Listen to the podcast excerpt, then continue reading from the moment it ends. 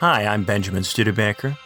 Hi, I'm Edmund Wilson, and this is Political Theory 101.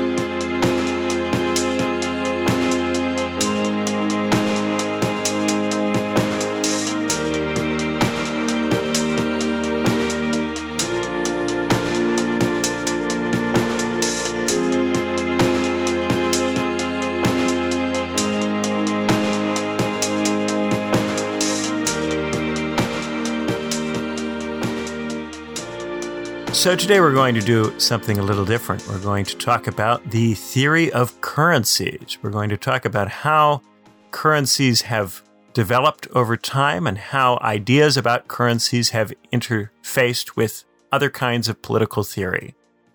Right? So, a little bit of political economy today, a little bit outside the box. To kind of kick us off, uh, we're going to do a little bit of a history of, of currency we're eventually going to talk about the Romans a bit, but we're going to start for now in the period where the gold standard got going. And the gold standard got going in large part because the Spanish Empire in the Americas acquired an enormous amount of gold. And this enormous amount of gold made it possible to have a currency which was tied to gold and which could value the economy in terms of gold right? So you've got a relationship between the currency and the economy and a relationship between the currency and the quantity of gold, right? So the currency is trying to maintain both its value in terms of the quantity of gold and its value in terms of the economy, right?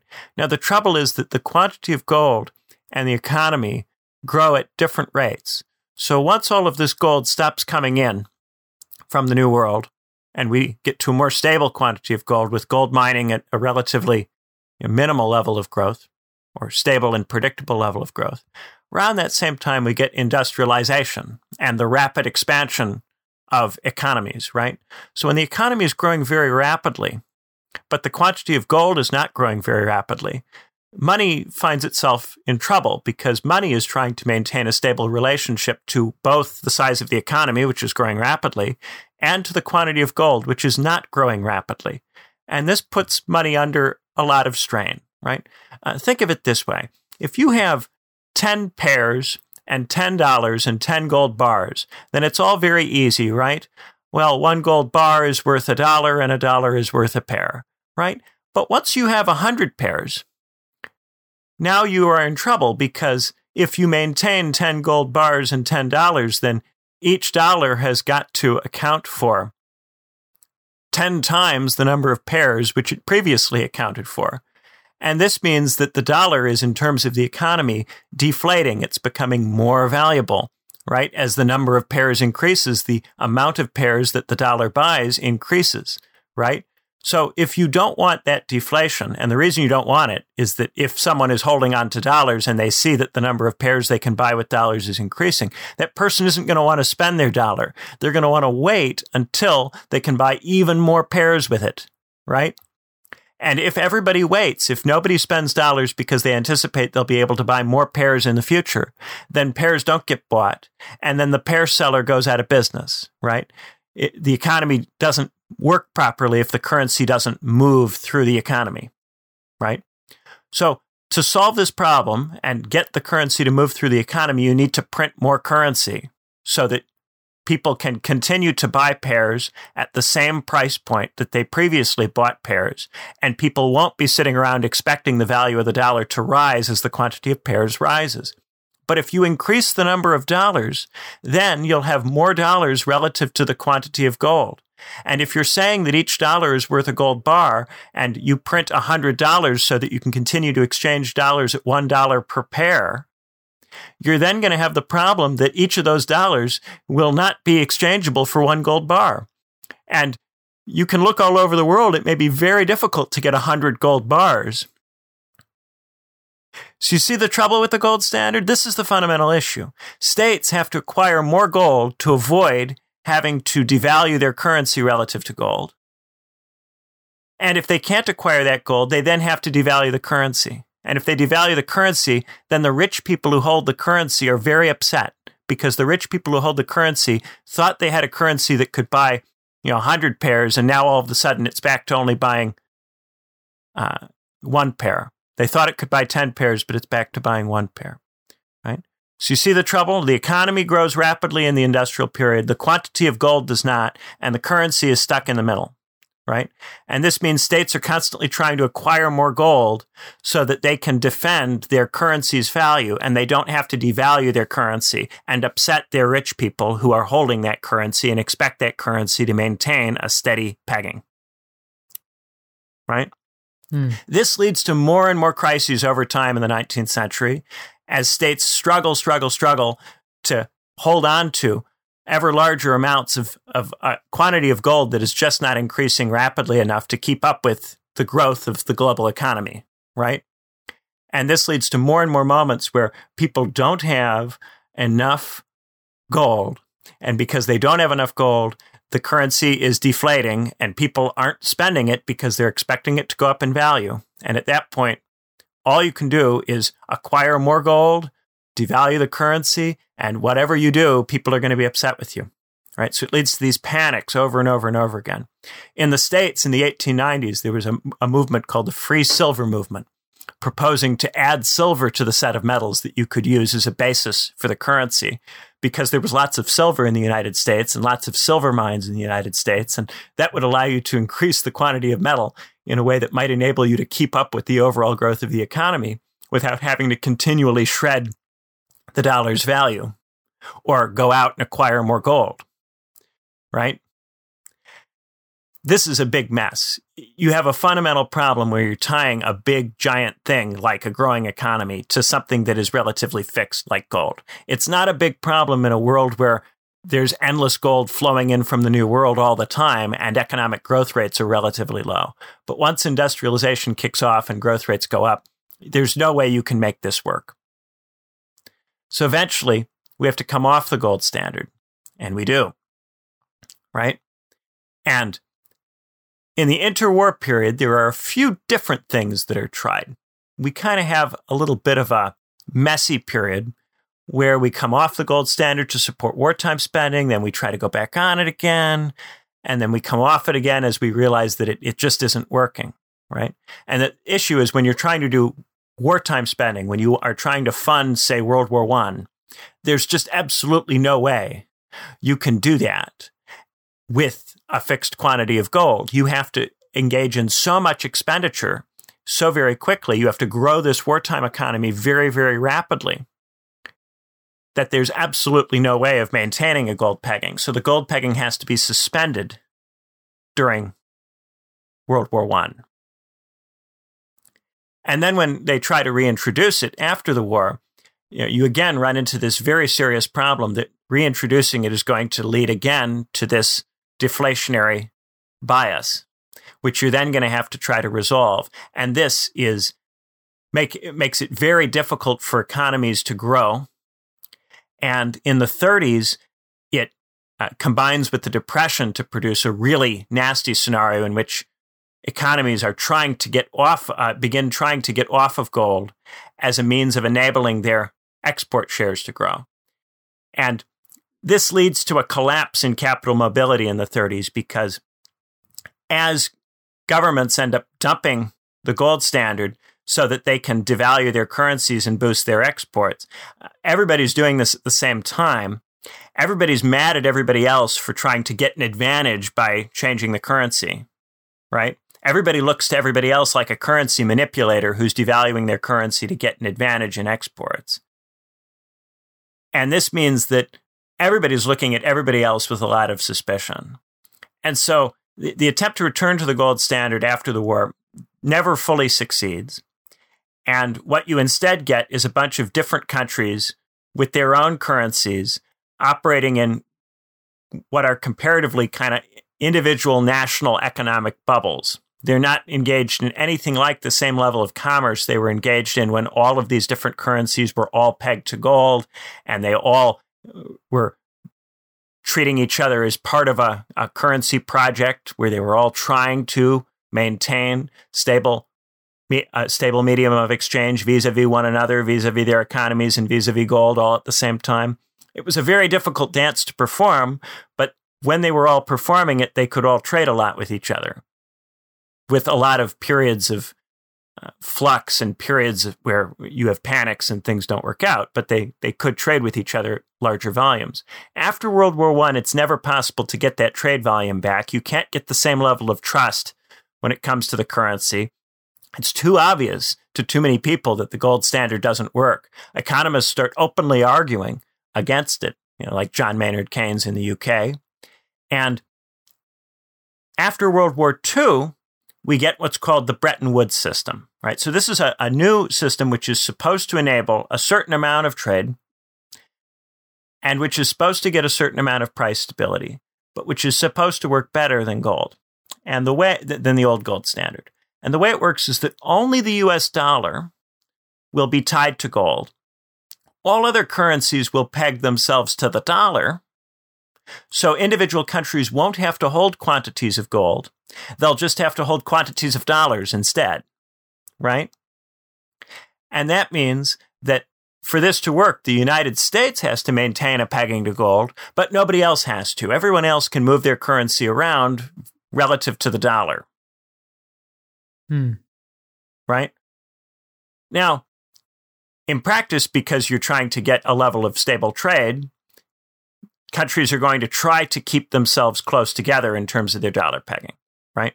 And in the case of the Western Europeans, that's what happens. There's an attempt to kind of keep all of the Western European currencies pegged to the dollar at a nice, stable level. The issue with this is that as the United States uh, you know, for the United States to do this, the United States has got to constantly send dollars to Europe, right? It has to constantly export dollars to Europe so that the Europeans can have these big dollar reserves, right? And the United States has got to maintain a uh, a budget it, has got to maintain its budget so that it doesn't run into deficit and need to pull dollars back from Europe over to itself, right? So the United States is forced to run relatively balanced budgets in the 50s and 60s, and this restricts the ability of the United States to take on big challenging projects, especially multiple concurrent big challenging projects. And in the 60s, we get the problem of the United States, A, trying to fund Lyndon Johnson's war on poverty, B, trying to fund the war in Vietnam, and trying to do this all while maintaining a pegging to gold, which the European countries can use to, uh, to maintain stability in their own economies. And what ends up happening in 1971 is the Nixon shock, where Richard Nixon says, We're no longer going to do Bretton Woods. The dollar is no longer going to be pegged to gold. It's going to float, right? So the consequence of this is now the Europeans don't know that the dollar is going to stay pegged to gold. So they can't be sure that if they hold quantities of dollars, that those quantities of dollars will remain steady in value right? So this mediated system where the dollar provides a looser thing for the Europeans to anchor to than gold. Uh, because the Americans pull out of that, the effectiveness of holding the dollar as a reserve currency is thrown into, into some doubt. Now, many countries continue to hold dollars as reserve currency because the dollar is generally, especially more recently, managed in a way where its value is relatively stable. But the Europeans respond to this and go, we need to have our own system of maintaining stable mediums of exchange, which are which is not dependent on the United States. Right? So they set up something called the European Exchange Rate Mechanism, ERM. And in ERM, there's a mutual pegging. So the European states all peg their currencies to each other rather than to the dollar, right? And this pegging is basically a kind of trust circle where if everybody sticks to it, then prices remain stable and trade in Europe can flow relatively easily. But if anybody gets out of alignment with everybody else, that threatens the stability of the whole thing. And of course, what happens is because it requires such an enormous level of coordination, the ERM immediately encounters problems. The French in the 80s uh, do not protect the value of their currency as much as the Germans and the Brits do. And that causes the franc to slide relative to the other currencies, throwing off the ERM. And Mitterrand is put under pressure. Either they've got to leave the ERM or, or the French have got to, uh, Mitterrand's the president at the time, either the French have to leave ERM or the French have to defend their pegging. Right? So Mitterrand agrees to defend the pegging because he thinks the consequences of leaving the ERM would be too severe. A few years later, Britain ends up in a similar situation under John Major and just decides to leave the ERM on what's called Black Wednesday. Right? A few years after that, because of the instability of the ERM, the Europeans set up the euro, the euro being a single currency managed out of the European Central Bank. Right? So at this point, you've got the dollar, you've got the euro, you have these currencies that are no longer tied to gold and are just kind of floating. They have floating exchange rates, they can move up and down, right? And because they're floating, the governments can do a lot more to play with their value to encourage particular kinds of economic results. They're no longer shackled by the need to maintain a pegging to gold, and that means they can engage in more experimental monetary policy, right? So in recent years, we've had something called quantitative easing, where say the Federal Reserve will buy large quantities of bonds or, or quantities of debt from governments or corporations and inject those governments and firms with large amounts of cash, right? And what this does is it helps governments or firms that are facing uh, liquidity shortfalls uh, rapidly, rapidly accumulate a lot more money and that enables them to not only survive periods of difficulty, but to go out and invest and expend that money potentially. Right? Now, sometimes they do that. Sometimes the government, when quantitative easing supplies it with a lot of money, goes and does big expensive stimulus. And we've seen this recently with the Biden stimulus plan, where uh, because the Federal Reserve is committed to keeping US borrowing costs low, the government is able to spend much, much more than it takes in in tax revenue without anticipating a run on the value of its bonds, right? Because the Federal Reserve is committed to buying those bonds if no one else will, right? Oftentimes, however, uh, when the Federal Reserve buys bonds, the money doesn't end up getting into the real economy, but instead gets thrown into speculative asset assets. It gets invested in places where it doesn't really have anywhere to go, right? So, for instance, we've seen over the last 10 years at various points big spikes in the value of commodities, in the size of emerging markets, like the, famously the BRICS Brazil, India, China, Russia, South Africa. We've seen spikes in the value of various cryptocurrencies. We've seen spikes in the value of the US stock market, right? As this money that gets injected through quantitative easing ends up uh, in places that it can't really do a lot of useful work. And so it just ends up pushing up asset prices. However, when it does that, while those particular assets rise in value, the overall total economy does not see inflation because that those prices are only rising in those specific areas. And there's insulation between this financial system where there are these price spikes and asset um, bubbles and the real economy where these things are, are not generally happening because the ordinary people who buy ordinary goods and services are not usually ending up with all of this QE money and are therefore not usually in position to buy stuff to the point where there's runs on things and inflation. Yeah. Right? So that's a kind of a brief overview. Now, at every point in this, you have people who are very disturbed by changes because the thing about the gold standard is that the, the need to defend it provides, from the point of view of rich people, a powerful incentive to the state to not allow inflation to occur, right? Because if you, the only way that you can have inflation with a gold standard is to engage in devaluation of the currency, which is embarrassing and ugly. Otherwise, if you don't do that, gold will have a deflationary bias and will tend to cause the value of money to rise rather than to fall. Right? That's why there's always been a chunk of people who like the gold standard because there's a chunk of people who have a lot of assets who don't want to see those assets fall in value and therefore like a monetary system that has a deflationary bias. They like this yeah. system wherein the number of pears increases much more rapidly than the quantity of gold because that means their money tends to become more valuable over time rather than less valuable. Right? And there's been recently with the cryptocurrencies, a lot of people trying to set up something that works like this. They want currencies which have a deflationary bias built into them. So in the case with Bitcoin, you have a currency that's supposed to be mined up to a specific quantity of money. And once you reach that quantity of money, there, it's supposed to be impossible to get more of it, right? And if it's impossible to get more of it, if there's a fixed amount of the currency, yet you're able to get more and more people to use the currency, then the value of the currency will increase as this currency is trying to cover a larger and larger amount of transactions and a larger and larger amount of stuff, right? So these cryptocurrencies, many of them are engineered to have a deflationary bias.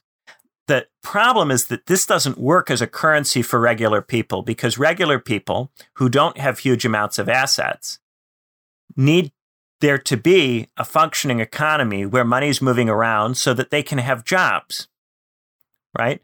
If you don't need to make anything because everybody's sitting on money and nobody's spending it, then all of the people who make stuff, all of the people who provide the services that you use money to buy, those people don't have any work if the if everybody's waiting for the currency to rise in value. Right? And this is the fundamental problem with the gold standard. It produces these deflationary spirals which you could only get out of through a, a crisis.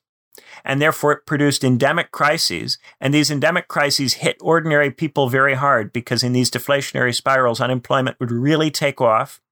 And these people who were immiserated and made desperate by these deflationary spirals could cause political problems for states. And indeed, if you look at the history of the gold standard, it is percolated with anarchist movements, communist movements, fascist movements, various kinds of angry, angry, angry people who feel heavily marginalized and are looking to end that marginalization. And a lot of it comes from the kind of crisis which the gold standard produces. It's a crisis which drives up unemployment, drives up misery, creates large numbers of people with very little to lose, right? Now, when you have Instead, a, a, a crisis where you have a rotating se- series of asset bubbles, all of which exist in the financial sphere, and each of which is prevented from reaching the real economy by intervention by the monetary authority, right? This means you do have a sequence of crisis, ju- crises just as you would have during the gold standard. But this sequence of crises is much more insulated from the ordinary person because the ordinary person uh, will we'll see their un- unemployment combated relatively vigorously by a central government which is going to use quantitative easing to do stimulus right the people who are going to get burned here are the people in in the asset bubbles the people who get their money in the asset bubbles but when they get into trouble the monetary authority will intervene to help them out right so because QE just keeps injecting money wherever there's a problem. And because it never gives ordinary people so much money for there to be a generalized inflation, but instead throws this money at rich people, lets rich people gamble that money for a while until it goes bust, and then throws more money at them so that they can continue playing with it. Right? Because that's how it's essentially working now. You have a series of crises in these gamblers finding out that their gambling hasn't worked out which are unable to fundamentally destabilize the base of the economy. Right? And in this way, what we're doing is we're creating a two tier economic system where you have rich people who are engaged in a kind of speculative gambling game where they're repeatedly bailed out over and over and over again. And ordinary people who are kept in a kind of steady state situation their wages don't go up very rapidly. The amount of stuff they can buy doesn't go up very rapidly. The value of the currency for them doesn't change very much. And they're in a kind of steady state situation where, you know, for the most part, they're not able to buy more stuff. Their living standards don't increase, but also they don't get thrown into the kind of really desperate situation with the kind of regularity with which people were thrown into that desperate situation in the 19th century and in the first half of the 20th century right? And this means they are unlikely to go and join a revolution because they'll be kept in a level of stability that is enough to prevent them from getting those kinds of ideas. While at the same time, you've got rich people who are able to confidently play with money, invest it, speculate with it, without having to worry about going bust. And they're in a kind of mer- in their in their view meritocratic game where if they move their money around intelligently, then they'll make more of it and won't have to be bailed out as often. Hmm. So it's it's similar to the way the Romans resolved their currency crisis. So if you talk to libertarians, the libertarians always make it out like, oh, the Roman Empire was torn apart by currency crises. And there was a major currency crisis in the Roman Empire in the third century during the 200s, right? Now, th- what people often don't tell you is that that currency crisis got resolved in the fourth century. In the 300s, what is referred to as the Age of Gold, right? And for good reason, because what the Romans do is they introduce a currency called the solidus, which is made of gold, and a silver currency, which is uh, not made of gold and has much less stability. Now, the solidus is only paid to people in more lucrative roles, and it circulates mainly among the upper crust of the economy, right? And so with the solidus, there's a lot of stability for the wealthy Roman aristocrats who are able to acquire it and hold it, right? Now, in the rest of the economy, the silver currencies are much less stable, but they're mainly being used by people who are consuming their incomes more or less as soon as they're receiving them. Ordinary people, poorer people, people who are not really in position to accumulate assets anyway, and therefore are not as disturbed by inflation in the value of their currency, right?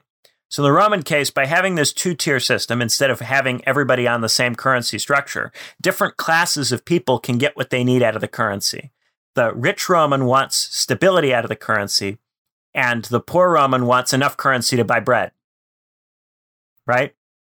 And by having two different currencies for these two different classes, you're able to get a system which works well enough for both sets of people that you don't have major economic instability. You don't get bread riots all the time, but also you don't have rich people upset over their currency inflating and their value of their assets falling, right? The Roman state in the fourth century is able to balance both of those imperatives. The currency is able to do both of those things for those two different groups of people, right? In a similar way, with quantitative easing, we are creating a two tier economic structure where you're paying for everything with the same currency, but the currency is working very differently for you depending on which parts of the economy you're involved with. If you're involved in the heavily financialized, heavily speculative part of the economy, the value of your assets is going up and down all the time. And so your net worth is going up and down all the time, and you don't have a lot of stability. But that stability doesn't matter to you because you have the opportunity to see enormous rises in the in the size of your assets very quickly, right? Just through asset inflation. And this sets up a game of, of asset inflation that you get to play. And if you play it well, then you can make enormous sums of money very quickly. In the case of a few of our very richest billionaires, uh, made just a ginormous amount of money off of coronavirus by riding the right speculative waves.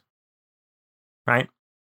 Similarly, uh, on the other hand, you've got a poorer set of people who have a totally different relationship to the currency, for whom the currency is relatively stable in what it can buy, where the inflation rate, especially if you measure it by, say, core CPI, or, or as uh, some of the Keynesians have been talking about more recently, super core CPI, which excludes the areas which are more speculative and which are more subject to these bubbles, uh, you'll see that the currency for those people is relatively straightforward and and stable right? So it's kind of a reverse of the Roman situation, where the Roman aristocrat wanted a highly, highly stable situation. Indeed, one where, if anything, the value of the currency would deflate rapidly, right? Would, would deflate over time. Uh, well, I suppose that wouldn't be stable. The, the solidus, if anything, it deflates. It doesn't move very quickly, but if anything, it deflates, right? And the ordinary Roman has a currency which rapidly inflates, but which the ordinary Roman spends as soon as they receive it. And so, therefore, isn't too bothered by that inflation. Uh, today, we kind of have an opposite situation where there's Im- immense asset inflation and deflation all the time for rich people. with ordinary people in a kind of secular stagnation where there's very little change in living standards, very little movement. Real wages don't move very quickly, productivity doesn't move very quickly. Right? And that's kind of how we've squared the circle of having very different demands from different classes for what currency should do. Right? And I think if, if we look at the history of political theory, what we see is that there are lots of people who want currency to do different things, who are able to point out that the currency isn't currently doing those things, and who therefore predict some kind of doom for this system.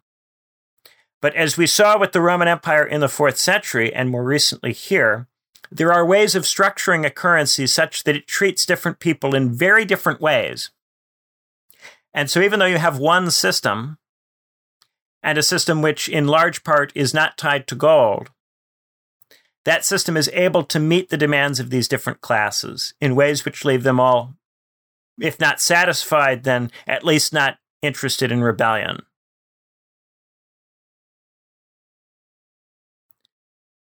Anyway, that's where I want to open up. Hmm. What do you think, Edmund? Yeah, I, I think that a couple of interesting um, threads to to draw out uh, th- through the episode there, and I think that perhaps one thread that might be worth picking up a bit more is the relationship between currency and uh, and trade, particularly international trade, because the point is often made that um, the, um, besides the um, or perhaps uh, uh, as a part of the uh, deflationary bias of the gold standard, you've also got current account imbalances because uh, when you've got a gold standard, as the economy grows, you can be sure that the uh, demand for gold will be outstripping the supply of gold. So you'll have to overvalue the um, uh, well, o- overvalue the currency as a result to maintain the currency, uh, the currency's pegging to gold, and that overvaluation of the currency will lead to more imports and less money in the economy, and therefore this in, and therefore this deflationary um, bias. Um, but there's also for, for, from the uh, from the perspective of states that are trying to export more, this is um, a bit of a problem because one of the reasons why Nixon took the dollar off gold in '71 was because um, prices for agricultural products were rising, and therefore the competitiveness of American agriculture was uh, w- was threatened by the fact that the, pegging the dollar to gold meant that you couldn't you couldn't devalue gold um, in order to in in order to boost exports, and so you could devalue the currency. Sorry, yes, you couldn't devalue the currency, um, and so I, I, I and I guess I mean, of course, the issue though is with, with this view that of current account imbalances flowing from the gold standard is that you also get current account imbalances today. I'm wondering if this is in some way connected to um, having the dollar as the international, uh, as a kind of not not quite a world currency, but as the most powerful uh, international uh, currency and the main currency of international uh, finance. Um, I mean, one one example of this, for instance, is that um, you know, we you've talked about the uh, the uh, dollar and the euro, but there's also the Chinese renminbi, which China has been trying to internationalize. And at the same time, China, as it has grown its economy, has accumulated what some economists call a savings glut, which um, is then exported through buying up US treasuries. Um, and the fact, and this kind of increases the dependence on uh, US dollar and dollar denominated financial assets. And so th- there's a kind of uh, self reinforcing cycle of, uh, of, of dollar dominance. And this goes hand in hand with the fact that China is doing this partly because it's an exporting um, country, which is accumulating these savings and then flushing them out through buying up uh, dollar denominated um, financial products and US treasuries. And so I, I, I wonder whether there's, there's, an extent to which these current imbalances can be es- es- escaped from. Is there, is there a scenario in which a world without uh, an equivalent of uh, the gold standard or the equivalent of an international currency uh, might be less unbalanced, or is the only answer out of this to move towards more monetary integration rather than less? Well, I, I think that I think that the reserve currency thing is really about states that don't have a lot of credibility in their ability to maintain price stability. Uh, yeah. States that are not believed to be very good at that, they have to hold baskets of reserve currencies, and those reserve currencies are currencies that are considered trustworthy, right? Yeah. So you kind of set up a makeshift version of a gold standard yeah, yeah. with these baskets of reserve currencies. And the dollar is traditionally preeminent, but it is a basket, and states will often hold a few different currencies in that basket. Uh, and the purpose of it is if you have a population which doesn't trust your ability to run your own currency, through a pegging to some other more trustworthy currency or asset, you can allay their fears that you're going to mismanage the currency, right? But you only really need to do this if you have a trust problem. Hmm. If you don't have a trust problem, then you don't really need your currency pegged to anything else provided that you continue to manage the currency in such a way that it doesn't radically inflate or deflate, you're going to be okay. And this is what the United States was able to figure out. The United States was able to go, wait a minute, I, I don't have to have a pegging to gold if I manage my currency effectively. And so in the 70s, initially, it looked like a quite difficult thing. When the United States came off of Bretton Woods and then endured the oil shocks of 73 and 79, there was a lot of inflation. And it didn't look like the United States was very capable of running the currency in a way which would maintain price stability. But over the course of the 80s and 90s, the United States was able to get its inflation down to a manageable level. And to do this without reintroducing a gold standard and without pegging the dollar to any external currency, right? So, for large states that have credible ability to manage currency established over time, I don't think that holding a lot of reserve currency is especially important. Hmm. It's mainly an issue for states which have a credibility problem. And so I've always thought that the reserve currency thing was less of a real issue than it's often made out to be. Hmm. Because if you're the European Union, you aren't holding a bunch of dollars to defend the Europe, the euro. Indeed, you know that was what Bretton Woods was. It was holding a bunch of dollars to defend the euro. At this point, if you are the European Union, you are mainly getting by on the strength of the euro. Right? So what we're really seeing here is is the powerful states that have established an ability to run their own currencies fighting over uh, what poorer states will choose to use in their reserve baskets. And the reason to do this is because you think that having those poorer states demand your currency helps you uh, manage to finance uh, your own spending, your own expenditure, right? Hmm. But in a world with quantitative easing, you don't necessarily need foreign states to be demanding your currency to be able to finance expenditure. Hmm.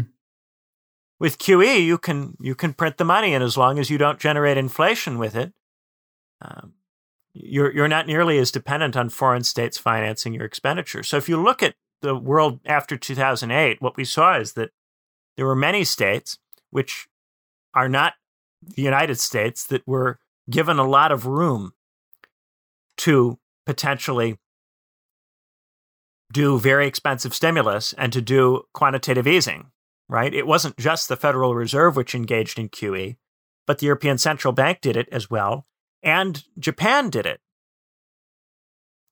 Hmm.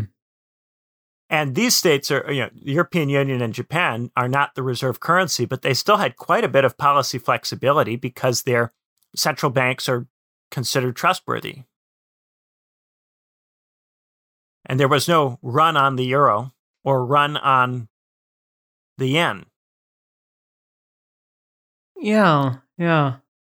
Inflation in both cases stayed low. So I think that the reserve currency thing, it's it's more of an issue when you're talking about having influence in states that are more fragile, that don't have as much established credibility. And I think people make a lot out of it in part because there's a lot of, of worrying about what happens if states start holding uh, euros or uh, renminbi instead of dollars because that might indicate some kind of decline in American prestige or power. But I don't think it makes a lot of difference economically to the United States. Okay. Yeah, yeah. So, I think, for instance, in, in the case of the European Union, if the European Union wanted to pursue the kind of stimulus policies which the United States pursues, and it was organized in such a way to facilitate that, I think it, it could do that economically. I don't think that the EU would be constrained by the fact that the euro is not the reserve currency. If the European Central Bank was ready and willing to make the kinds of interventions at scale which the Federal Reserve makes, ready, willing, and able. But it's it's not ready, willing, and able because of divisions within the European Union over what form monetary policy should take.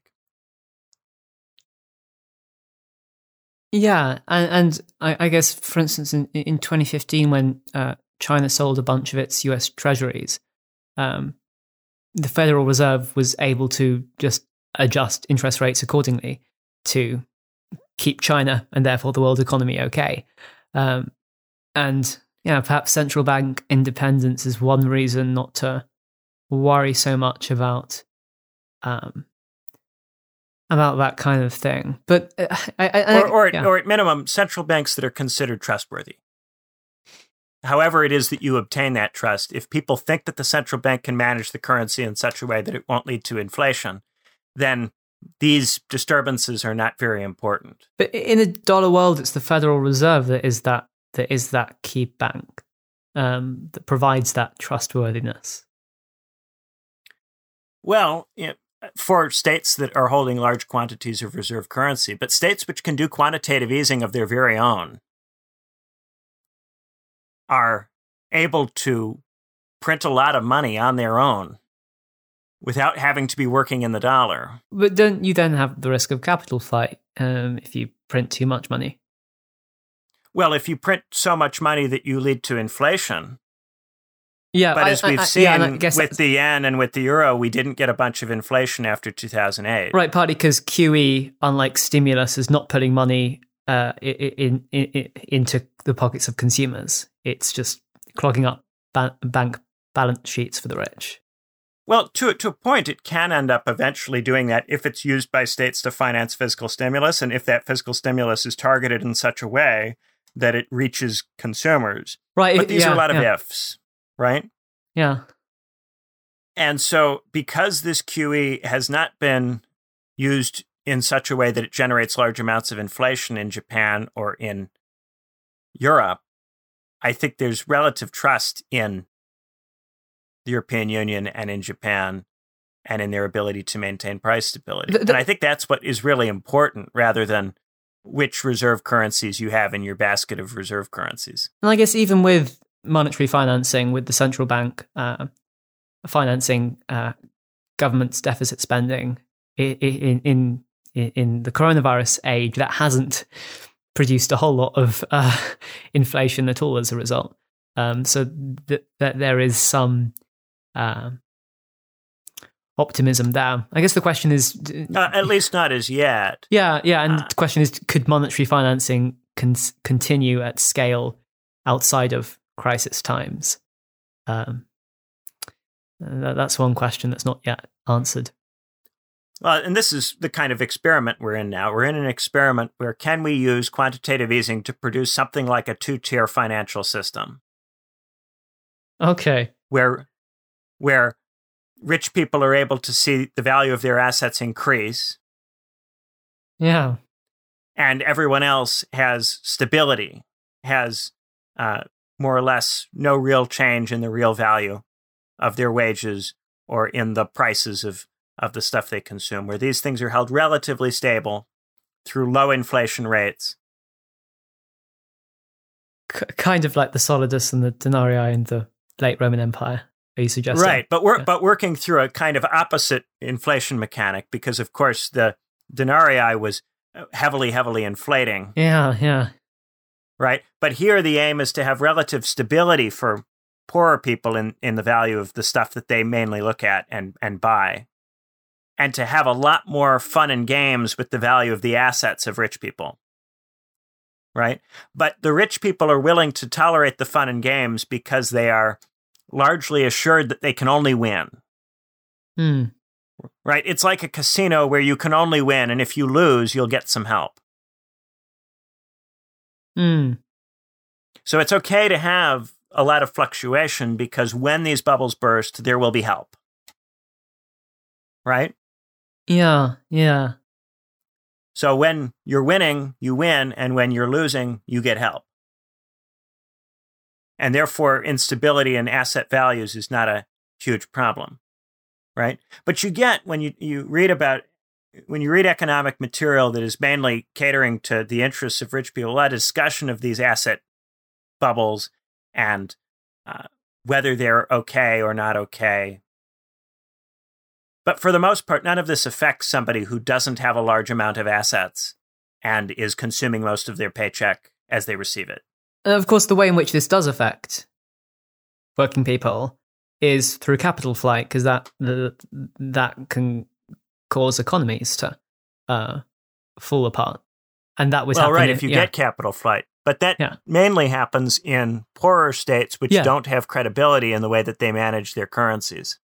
Yeah, yeah, yeah. Th- Though you do have Because- capital, yeah, you could have capital the flight within the states. In the, Yeah. Well, you can have some movement of, of jobs within, uh, say, the European Union or within the United States. You can have that. Uh, because you don't have runs on the dollar or the euro or the yen, yeah, you have a certain level of stability there, yeah, yeah, right? Whereas if you're working in a currency in a poorer state that doesn't have the same level of established credibility, you have to worry a lot more that if you were to do, say, quantitative easing, there might be a run on the currency. And I think if individual European countries were left to have to make these decisions on their own, they would risk runs on the currency. hmm, It's because the European Central Bank is saying that the whole of Europe is behind the currency that individual states can get into trouble without uh, it things really really unraveling rapidly and it's one of the things which limited the degree to which you could get runs on Italian bonds Spanish bonds there's a, an assumption on the part of investors which the European Union has to defend that the whole of the EU will back any particular EU member state that gets into serious financial trouble. Right? And that's why the EU has, out of frustration, created these fiscal rules to straitjacket the member states to reduce the amount of trouble that those member states can expose the bloc to. hmm. And i- i- if if uh, currencies were still pegged to gold, how would that affect the prospects of runs on the currency? Well, if the currencies were still pegged to gold, then people would be chasing after gold all over the world, trying to make sure they have enough gold to defend their peggings. And Right. all of this time and energy would be wasted on trying to uh, accumulate piles of, of metal, Yeah. Yeah. which is what, what happened. And, and because you can never accumulate enough metal to finance uh, an economy which grows at the kind of scale at which our economy grows, you just can't do it. And it's it's funny how uh, America, th- th- though the intention of dropping uh, the uh, the pegging of dollar to gold in in, uh, in, in August seventy one was um, was to free America up from some of its international commitments, uh, so that America didn't have to um, provide gold to uh, countries, including including um, Britain, which wanted gold. Um, but but after the financial crisis, uh, America opened up these kind of uh, dollar swap lines, and after the coronavirus crisis, similarly with uh, dollar repurchase agreements to facilitate states with dollar shortages.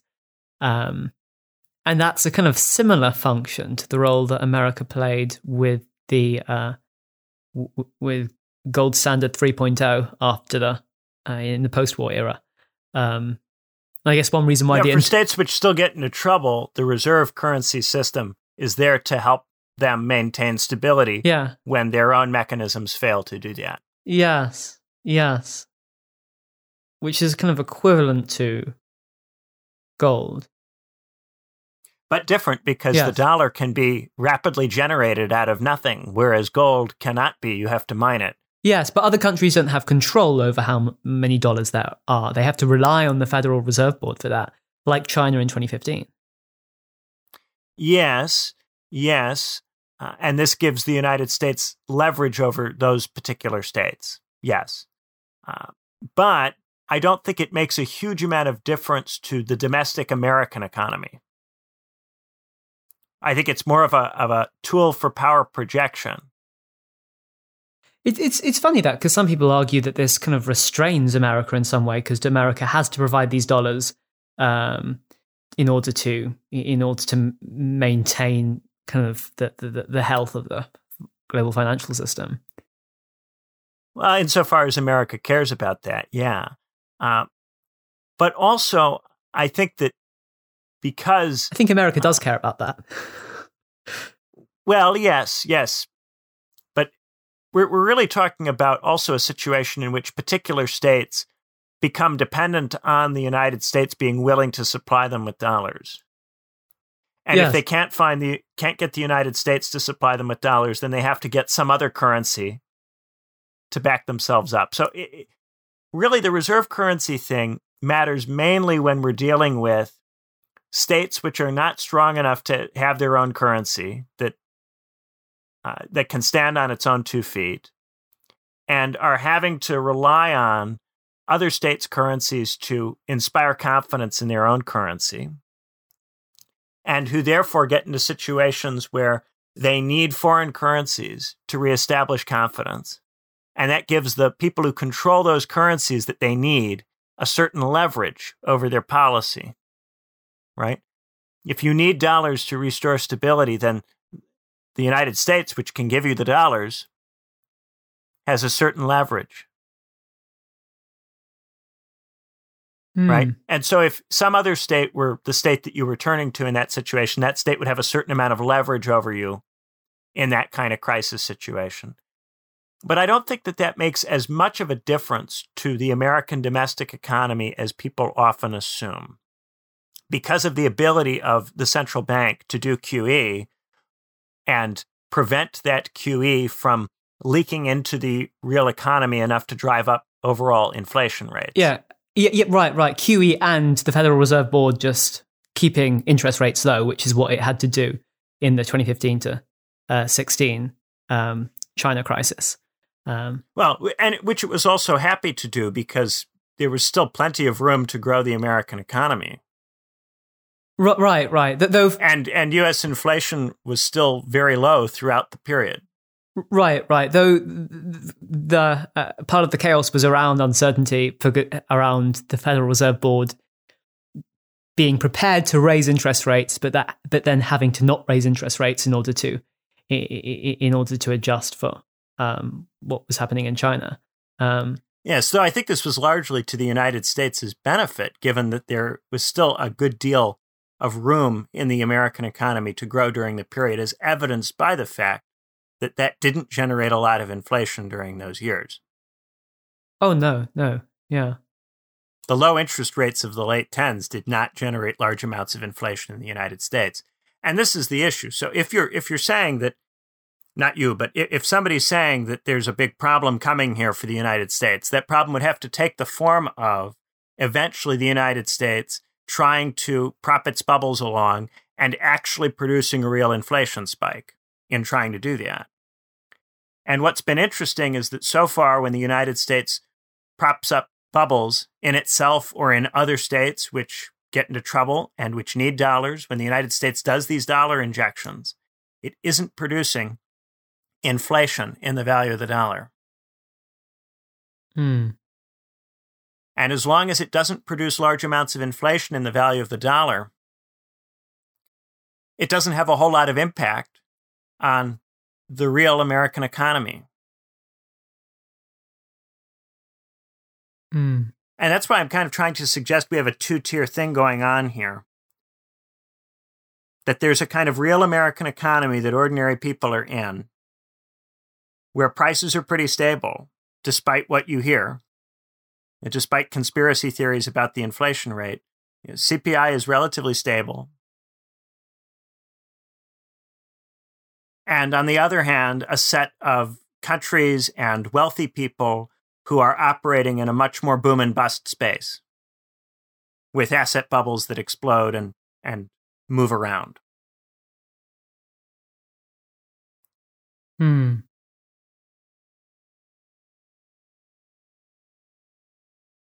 Right. So I think that that, that is creating a situation which is vaguely reminiscent of that fourth century situation in Rome, where persistent currency issues and persistent economic issues give rise to a system which is somewhat bifurcated. Right? Mm. And oftentimes we're listening to a discussion which is about the interests of people who are exposed to those asset bubbles, which doesn't really have all that much to do with what's going on for the regular person. And you've got a kind of mediating group, a set of Americans who have um, who are wealthy enough to have retirement savings and who therefore are to some degree exposed to these asset bubbles through the stock market and who get heavily uh, try to try to understand all of this and to get interested in it because they do recognize themselves as being to some degree exposed to these asset bubbles right and these people often get caught up in gold standard discourses or libertarian discourses about coming inflation because they're mainly worried about falls in the value of the dollar, which would cause their retirement savings to become less valuable. And they're not really in a position to evaluate, uh, to, to understand the economy much beyond that. They know that if we were on something like the gold standard, then their assets would have more stable value and they wouldn't have to worry about their retirement savings evaporating because of public policy right? These are people who are not in position, or at least they don't think them, of themselves as in position to ride the asset bubble waves, who view themselves as more exposed to the possible loss of their savings than they are uh, able to enjoy asset bubbles. And to a large degree, this is true because they don't have access to high frequency trading. They don't have access to all of the things which very, very wealthy people have access to their exposure to the market is a kind of passive exposure. And so, because of this, they're much more worried about these asset bubbles popping. Whereas the really rich people, the truly rich people, don't have to be concerned about that in the same way. They have enough money to be able to rely on bailouts, more likely. And they also have an immense amount of ability to very rapidly move their money out of a sector that is troubling and over to some other place. Right? There's a difference in capital mobility between the people at the very top of this system who are happy to ride asset bubbles because they can move off them very fast. And people who are further down the chain who have their money locked up in IRAs and, and other kinds of retirement accounts who can't move their money out of the stock market as quickly and who are therefore more worried about the stock market developing into an asset bubble. Mm. And so I think a lot of the discussion about money is a discussion that is kind of this professional strata and it's worrying about its retirement account. And it's a kind of different discussion from the discussion we would have if we were actually in a room with oligarchs who can move their money rapidly. And it's a different discussion from the one we would have if we were talking to people who don't even engage with this system really because they just spend their money as it comes in. Yeah, and I guess yeah, there there are two aspects of the politics of this. One is the one is the class politics, where uh, the rich are very worried about uh, inflation and overplay the risks of of uh, German hyperinflation in 1920 uh, reoccurring magically at various points in, in, in, history, even when it's very unlikely to uh, uh to occur, and citing the 70s as uh, as justification for this. Uh, the, the smart financiers don't worry about that. The really smart rich people are not concerned about hyperinflation. Right. Uh, these are these are people who are who are really enjoying the ability to move their money around rapidly around the world in and out of different sectors. Yeah. Who have it set up so that if there's a very rapid change in the value of their assets, they would automatically at a certain price point get out anyway. Right? Right, right. Yeah, these are people who can who have high frequency trading, who have abilities to move money very quickly. Then you've got a set of people who ha- are less able to enjoy capital mobility than this. Mm. People whose assets are more fixed, either because they're locked up in retirement accounts or because they're small business owners who, who are locked up in the in particular properties or people who whose wealth is tied up in, in the value of, of, of homes. Right? So if you have money that is tied up in the value of specific things that are difficult to move, then these asset bubbles are more worrying because if they explode on you, if you're in one and it explodes on you, you aren't able to get out fast, right? Hmm. And this is the value of, of heavily financialized assets for very, very rich people because Yeah. since those assets are not physical, they're not tied to something that they would struggle to get out of in a pinch, right? Because they've become financialized, you can easily move in or out of them very quickly Mm. right? Whereas people in, in the next step down, the kind of small businessman or the uh, professional with a retirement account, these people do not have the same access to capital mobility. And their material interests are therefore very different from these rich oligarchs, and also very different from the people who don't have assets who just spend their money as it comes in. Yeah, yeah. Right? I- They're yeah. more worried about these asset bubbles because they might be affected by them. But the people at the top of the chain are able to move money around in such a way that their exposure to these bubbles is not serious generally. Yeah, and then for uh, and and then for ordinary working people, there's the you know a greater risk than inflation is deflation and the unemployment crises which flow from that. Um, Well, and, and that deflation and unemployment is managed by interventions through QE, right? So, for instance, during coronavirus in the United States, we had the pay, uh, Paycheck Protection Program to intervene to prevent mass unemployment. We had an extension of unemployment benefits. you mean stimulus, federal not- supplement. you mean stimulus, not? QE? Oh, excuse. Well, uh, QE often often funding stimulus. Oh yes, Right. with monetary So we- financing. yeah, yeah. Right. So we, we have all of these programs to prevent the kind of real destitution, real uh, sharp, sharp immiseration, which a century ago would have potentially contributed to revolutions or people on the street.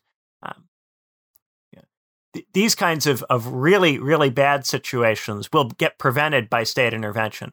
But the state is not ensuring that there is steady growth in incomes of the kind which occurred in, say, the 50s and 60s, right? We don't have steady wage increases or anything like that.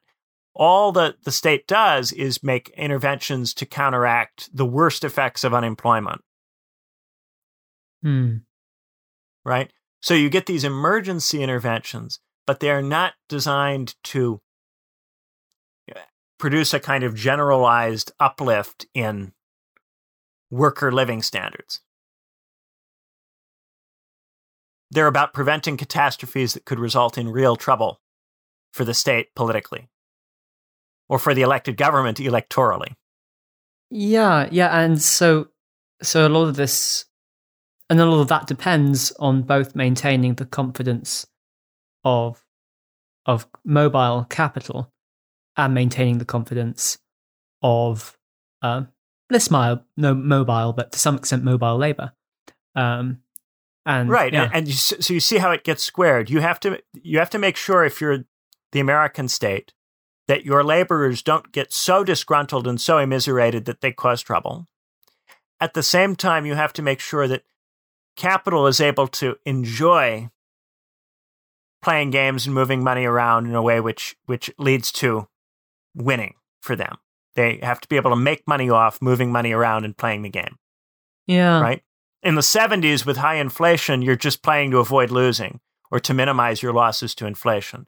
So as long as you keep the ba- the inflation rate low enough, then all of these games you play with these asset bubbles can be a great big ride for rich people because they can get on and off and they can expose different chunks of their assets to different things at different points and they can diversify their assets all over the world and have some of it in potentially speculative bubbles and others in things which they take to be more stable right Yeah. whereas if you are if you're someone with houses or with a shop or with a pension Yeah. or with retirement accounts, you don't have that kind of ability to move around.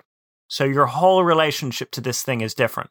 Okay, so so so it's both the so, so so there's that role of the kind of the the, the, the middling sort, the professionals and managers and pensioners and house owners, um, who may be uh, in that in that middle category of being worried worried about inflation making their assets worthless. Yeah, yeah. Worried about the stock market becoming a bubble or the housing market becoming a bubble because these are people for whom the house is a significant percentage of their total assets or for whom their stock portfolio or retirement accounts or a, spec- are a large percentage of their assets. They're not truly rich people. Truly rich people are not reliant on their home maintaining value or reliant on uh, any any particular uh, set of stocks. So perhaps the so perhaps the um so perhaps if the if, if the greatest uh risk for the welfare of the working class is deflation and the professional class is most worried about is more worried at least about inflation than the capitalist class is not really affected by both though to some extent can be affected by inflation in some context especially if capital mobility is for some reason restricted I, I should say that, of course, if you're Jeff Bezos, you have to worry about the value of the Amazon stock price. But the Amazon yeah. stock price tends to tends to work out regardless of what's going on in the overall stock market, right right right? So a bubble in the stock market is not likely to be something which is going to ruin Jeff Bezos, even if it were to produce a temporary slide in the value of the Amazon stock price. That slide would still leave Jeff Bezos with enormous amounts of money, and he would be able to probably recover from that slide in a relatively short span of time. So, if if if inflation hurts the middle and deflation hurts the poorest, then then the richest are free from. f- Well, inflation from would these pro- things. inflation is a problem for rich people too. But the thing is, we keep the inflation rate low. What is moving up and down is particular asset values. Right. So you have these right. specific bubbles, but not a generalized rise in the inflation rate. Okay. Rich people don't want a generalized rise in the inflation rate Yeah. because that eats away at whatever they make off whatever speculative games they're playing Right. in the financial system, right? But if you have a relatively stable inflation rate, then the speculative games enable you to win a lot very fast. Okay. Oh, ma- maybe it's a kind of income wealth thing. So those dependent on income for their material well-being would be most worried about deflation. Those who are dependent on some degree of wealth for their material well-being will be worried presumably about both deflation or, or ought to be worried both about deflation and inflation. Whereas those dependent more or less solely on on wealth or, and uh, the income from capital will be uh, more or less uh, solely worried about generalized inflation, as you put it. Yes, they'll only be worried really about generalized inflation, and they can often benefit from bubbles, right? And that the thing about people in that professional managerial band, they are not able to benefit from bubbles to anything like the same degree as truly rich people. Oh, right. And they're right. much more exposed to the consequences of bubbles. right? Okay. A homeowner, a small business owner, a pensioner is more exposed to a bubble. If you get a pop in the stock market bubble at the wrong time in a pensioner's life, that can result in destitution, right? So there's a worry in the professional managerial band about being really knocked off of your position by a speculative bubble, right? Whereas a bubble for an oligarch is, is really just a good time. For a really rich person, a bubble is something to play with a little bit and get on and off whenever you want. Yeah. Because the amount of assets it's so enormous that you're not overexposed to any particular area of the global economy. You're not overly exposed to any particular country. You're not overly exposed to any place, right? And you can very quickly, in response to any sign of trouble, move somewhere else. Mm. Move the hmm. money wherever it's going to be effective, right? Whereas if you're in that professional managerial band, you know, your pension programs are probably mainly purchasing US stocks. Your house is stuck in a particular housing market in a particular place, right? You can't move around. And so these people who can't move around, they they are very worried about their money because they're really not in control of it. They uh, are, you know, they, especially as you become a retired person, you lose the ability to just go out and make the money back. Mm. And if hmm. you lose it, you know, you're really in trouble. Yeah, yeah. The health of the whole economy depends on um, on preventing something like capital flight from um, from happening.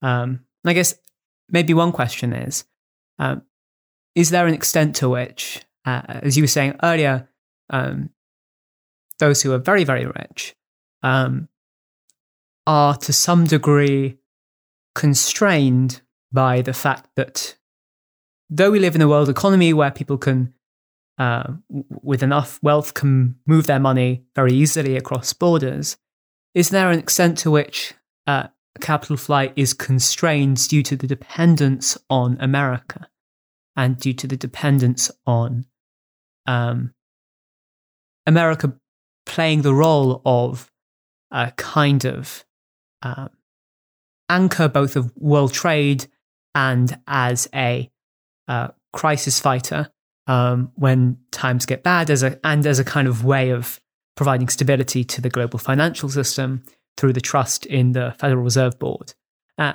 which kind of rests in America's role as the uh, consumer of last resort, uh, enabling it to play, enabling the Federal Reserve to play this role of lender of last resort. Is there a degree to which, as a consequence of this, um, there is some limitation on capitalists moving uh, capital out of America because then there is no anchor. If you get if you get uh, a dire economic crisis in America, then where does the capital move to? Um, I mean, maybe maybe there's little awareness of this. Uh, is there enough awareness of this that that's something that wouldn't happen? And there was kind of discussion after the financial crisis of liquidity traps and of the risk of of capital flight, which which didn't materialize, but could it materialize? Well, I think this is a big part of why it's so necessary when the United States does get into a crisis for the ordinary person to be propped up a bit because this engine of consumption, which keeps up with inflation, but doesn't, you know, this engine of consumption in the States has to keep running, or all of these states which export to America would have trouble uh, continuing to fund those exports. But I think we shouldn't overstate this because China's exports to America, for instance, do not account for an enormous percentage of its output. Uh, it, not nearly as high a percentage of its output as you might think in a vacuum. A lot of states are increasingly developing their own internal economies and have other states that they can trade with. Uh, the United States, I think, still plays an outsized role, in part because the United States maintains the system of capital mobility. It maintains and it created and maintains the World Trade Organization, the World Bank, the International Monetary Fund. It has a large role in leading these organizations, in uh, guiding the kinds of decisions that they make. I think that that's really what's most important that because of the United States, there is security for international trade and international finance. Yeah.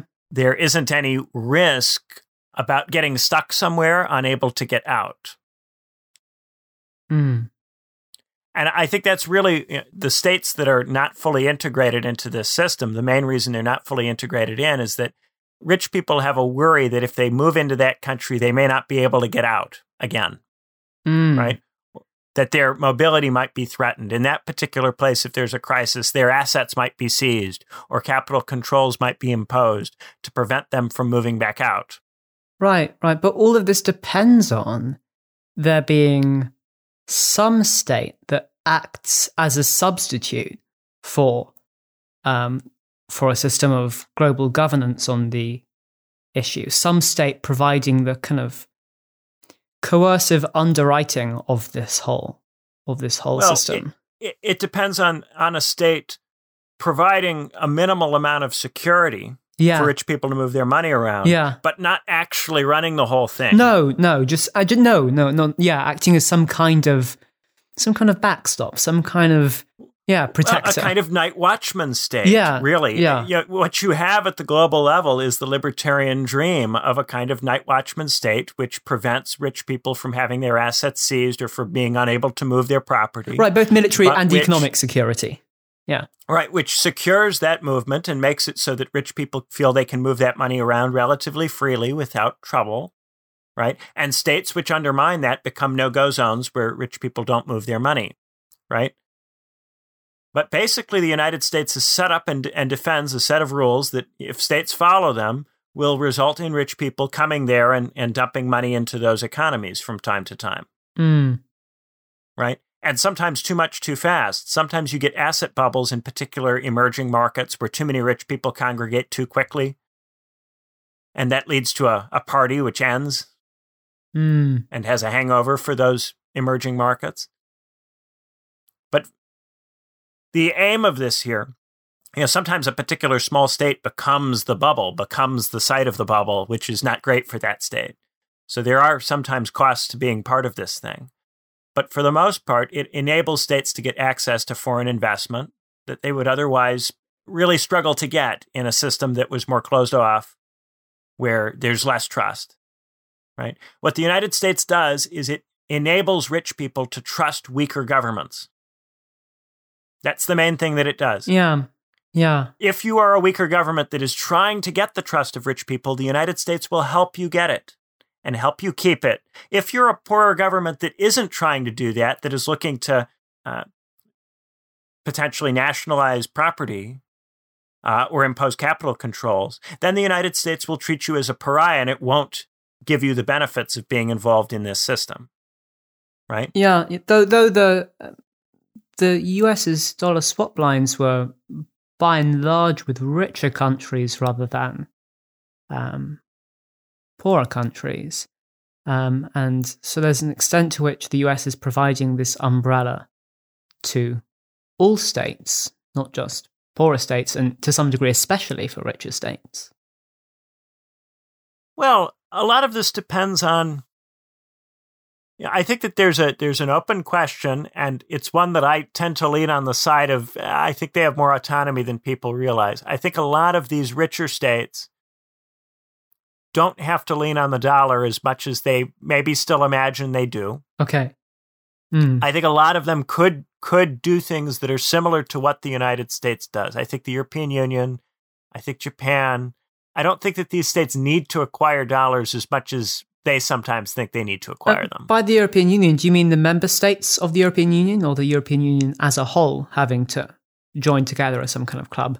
Um, the European this? Union as a whole, Right. As a whole, Right. I, I, think that there is more potential for some of these states to use their currencies in a manner that's more like the way the dollar is used, especially if they can get their currencies included in reserve baskets. And a, lot of states have reserve baskets that are not entirely dollar denominated. What, what about um, China? Because of the three major currencies uh, vying for kind of uh, reserve status, the the dollar which has that status, and the euro and the renminbi. um, China has, to some degree, uh, uh, failed to internationalize the renminbi as it had hoped. Um, partly because it's learned that it's um, it, it's proven quite hard to um, to have the renminbi valuable enough for that to happen because China has to keep it at a sufficiently low value to boost exports. And so long as China is dependent on its exports and has an insufficiently large uh, domestic consumer economy, it's kind of hard t- for it to uh, give the renminbi more power than it does. And it's kind of therefore hard for China to develop the same kind of um, global or at least kind of regional economic power that America has. Though arguably, with through boosting exports, it has created a zone of economic influence that it could it, it could leverage in the future. Well, I think the the problem in the Chinese case is that to be a reserve currency, you have to have credibility with rich people. Right. And the Chinese state does, is not willing to subordinate itself to rich people quite so straightforwardly. The Chinese state gets into fights with, with its own rich people. Yeah. It creates these rich people and then it gets into fights with them. Yeah. It is not, uh, its elite views itself as distinct and different from its rich people. Right? Yeah. And because of this, there is antagonism between the Chinese state and the wealthiest people in the world. A lot of the wealthiest people in the world do not trust the Chinese state.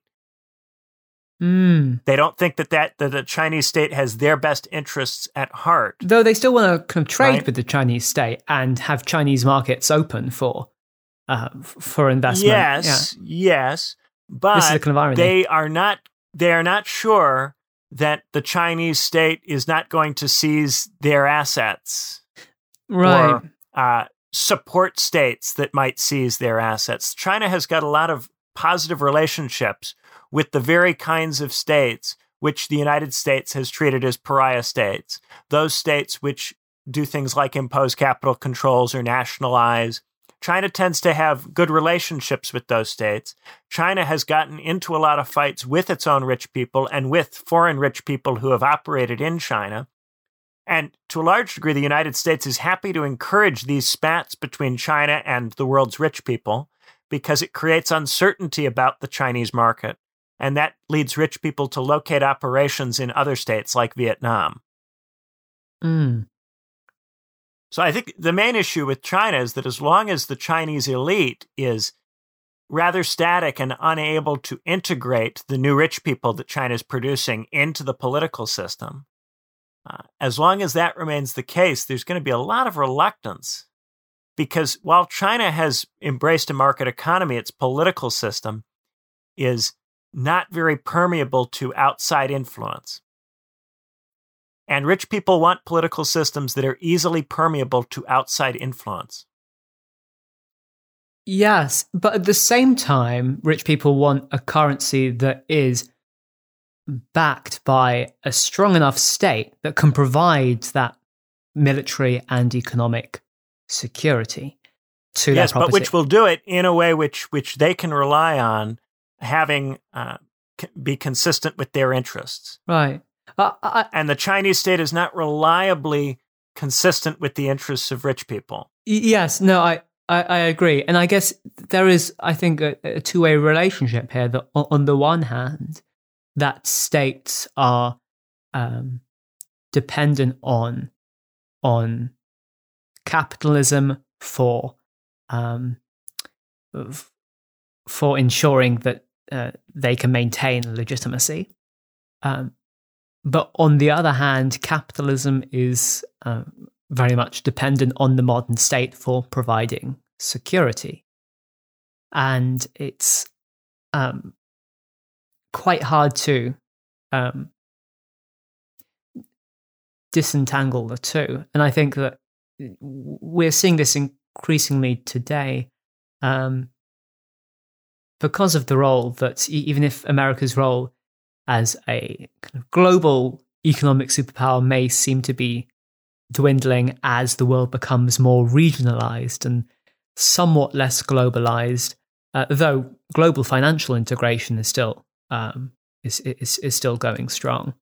Um, and I guess that perhaps there's an extent to which the um, ironically the dream of increasingly free market integration goes hand in hand with needing to maintain a level of political hierarchy um, so that there is some state in a regional or global economy that can act as a crisis fighter when times get bad. And as well as the gold standard, uh, the cause that uh, economists like uh, Eichengreen identify as one of the reasons why um, why the depression was so bad um, and why uh, states uh, struggle to adapt to that situation.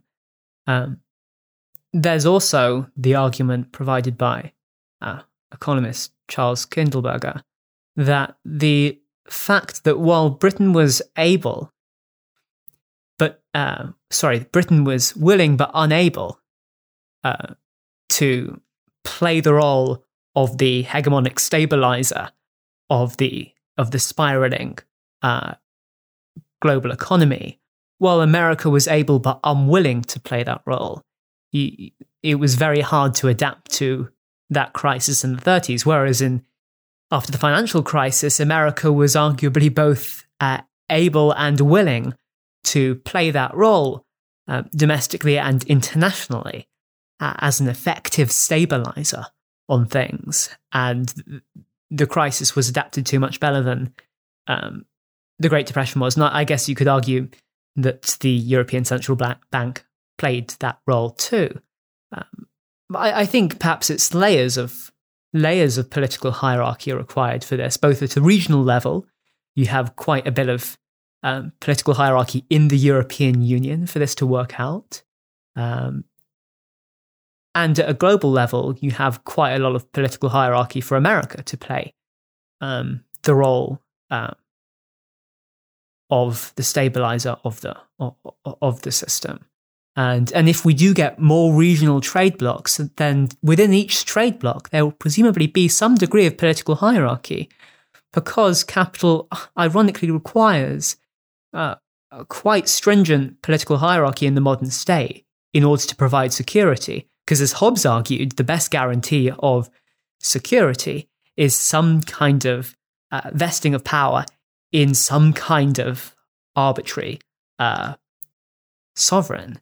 Uh, and if if you don't have that, then it's very hard to prop up the rules. The rules need enforcement, and who's going to enforce the rules, and who's going to um, help out uh, other states? Who's going to help help out um, capital and labor when times get tough? Well, it has to be some kind of guarantor, either the state or its central bank, which is quite closely connected to it. So, uh, well, yeah. I think I think that economically, central banks are quite able to do this in states where those central banks are considered trustworthy.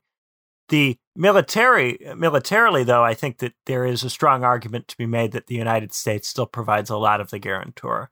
A lot of states which trade with Europe or which trade with China still have military cooperation with the United States.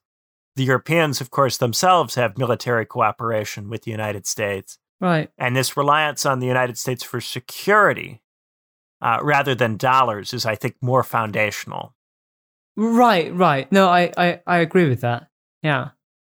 And, and I guess at the same time, central bank independence isn't really independence because when you depoliticize something, it is a it is still a political move, and the central bank is still to some extent the arm of the state it's not totally independent from it because its independence is guaranteed by law. Um, the guarantee well, of this that, is that still to the state. Have a, well, to have a state that is in the American military sphere is to have a situation where if you have U.S. military bases, you're not going to get in that state some kind of communist far left government because that state, that kind of regime can be easily deposed by the Americans. Hmm. And that is a big part of what provides security for rich people who invest in those states. If you are a state with American military bases, with a permanent American military presence, that's very reassuring that you're going to keep governments that are compatible with this system in charge of that state. Mm. And this is why I think that to a very large degree, people don't realize just how many states around the world are to a significant degree not fully independent of the United States because they have got an American military presence. And if there were some kind of political crisis there, those uh, the American military would potentially become involved in it. Right? Yes, yes. And that provides a certain reassurance against internal instability in that state. Yeah. But at the same time, as well as the military security, I think there is an importance to economic security. And of course, we can see this at the individual level that for people, you know, pe- pe- people don't just worry about whether um, whether they'll be threatened by um, by physical violence, and that is, of course, a worry for um, many people, uh, even in modern states, which theoretically are meant to provide security from that kind of thing. Um, you know, people are also threatened, uh, and perhaps to an equal, if not a greater degree, in the absence of interstate war, by uh, economic insecurity.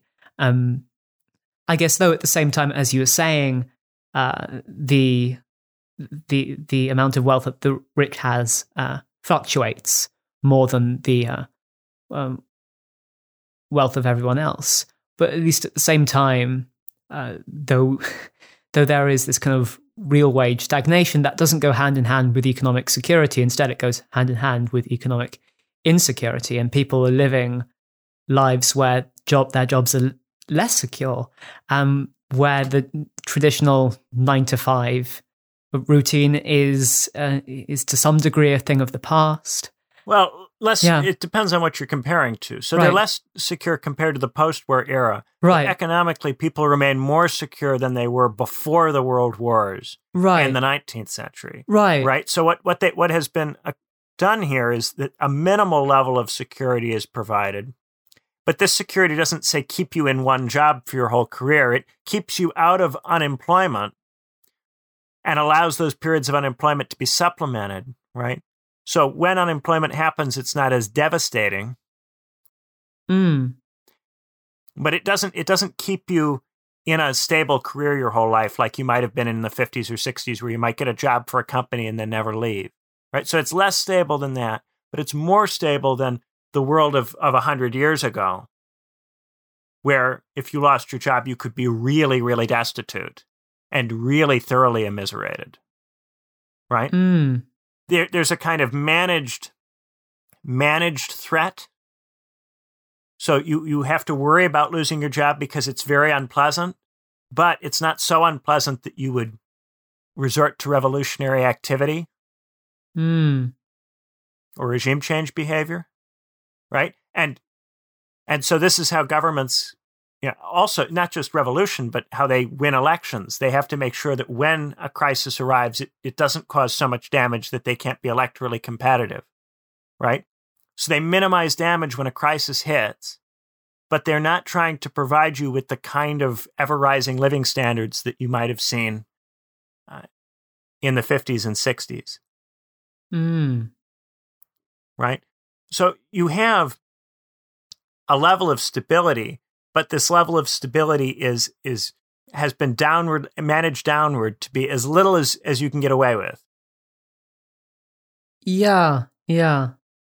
I guess it's it's right? less instability than the yes. It, I guess it's less instability than the twenties. Um, it's um, but it's more instability than the 50s and 60s. Um, is this is the 70s uh, um, something that's also, I guess, presumably it's eh, more like the, uh, though in a different respect, more like the 20s in levels of instability compared to oh, our current era. The 70s, no, no. The 70s, there's inflation, but jobs are still relatively stable in the 70s. Oh, right. It's in the 80s that you get the unim- uh, rising massive unemployment. Yeah.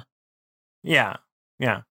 Uh, and you know, in, even in the 80s, that massive unemployment is coming alongside a bunch of of uh, Keynesian systems which are designed to alleviate the worst consequences of that unemployment. Yeah. So it doesn't hit people in the same way that unemployment would have hit them in the 20s and 30s. Well, and how does that compare to quantitative easing yeah. and the fiscal stimulus?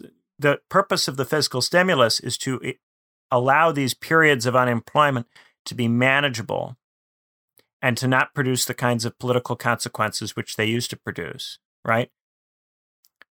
It's all predicated on being able to do this QE without getting a bunch of inflation. Hmm. Yeah, yeah. And so so do you think the levels of economic instability for people are somewhere somewhere between post-war stability and interwar uh, chaos? Yeah, yeah, yeah. And I think that a big part of what's going on here, you know, we talk about the security. What the security is security against is not just physical violence. It's about stuff like nationalization, stuff like capital controls, governments that might be interested in doing these things, right? So a NATO presence or a American military presence is very much about guaranteeing the domestic policy of the government to a significant degree, right? And we have a history of of CIA coups and, and other kinds of covert action to depose regimes which are potentially going to def- defect away from this economic policy, right? Yeah. So, in this way, the United States uses the military presence in large part to secure domestic economic conditions, right? And that, I think, has at least as much of a role to play as dollar reserves in s- securing for investors a confidence that these countries are safe places to invest. Oh, in. sure, yeah, and as well as those two right. things, military security and uh, on the one end of the spectrum, and dollar reserves on the other end. There's also uh, interest rates uh, led by the Fed, uh, levels of stimulus, which the um, so Kindleberger's argument about the uh, about about the depression is not just um, to do with um, interest rates, but also to do with counter-cyclical spending and the role of the of the leading state in the system can be to to lead the way in that kind of counter-cyclical spending. Um, yeah, so I think that I think I agree with you broadly that the United States plays a very powerful role in this. I think that sometimes people get too caught on the dollar reserve issue. Oh, sure. And yeah. overstate its importance relative to the rest of this. Oh, yeah. I think yeah. that the rest of this is more important. Well, yeah, because the dollar. And yeah, I think that the the fundamental problem for China or for uh, the European Union, you know, we talk about how uh, they are having a hard time getting their currencies treated as reserve currencies.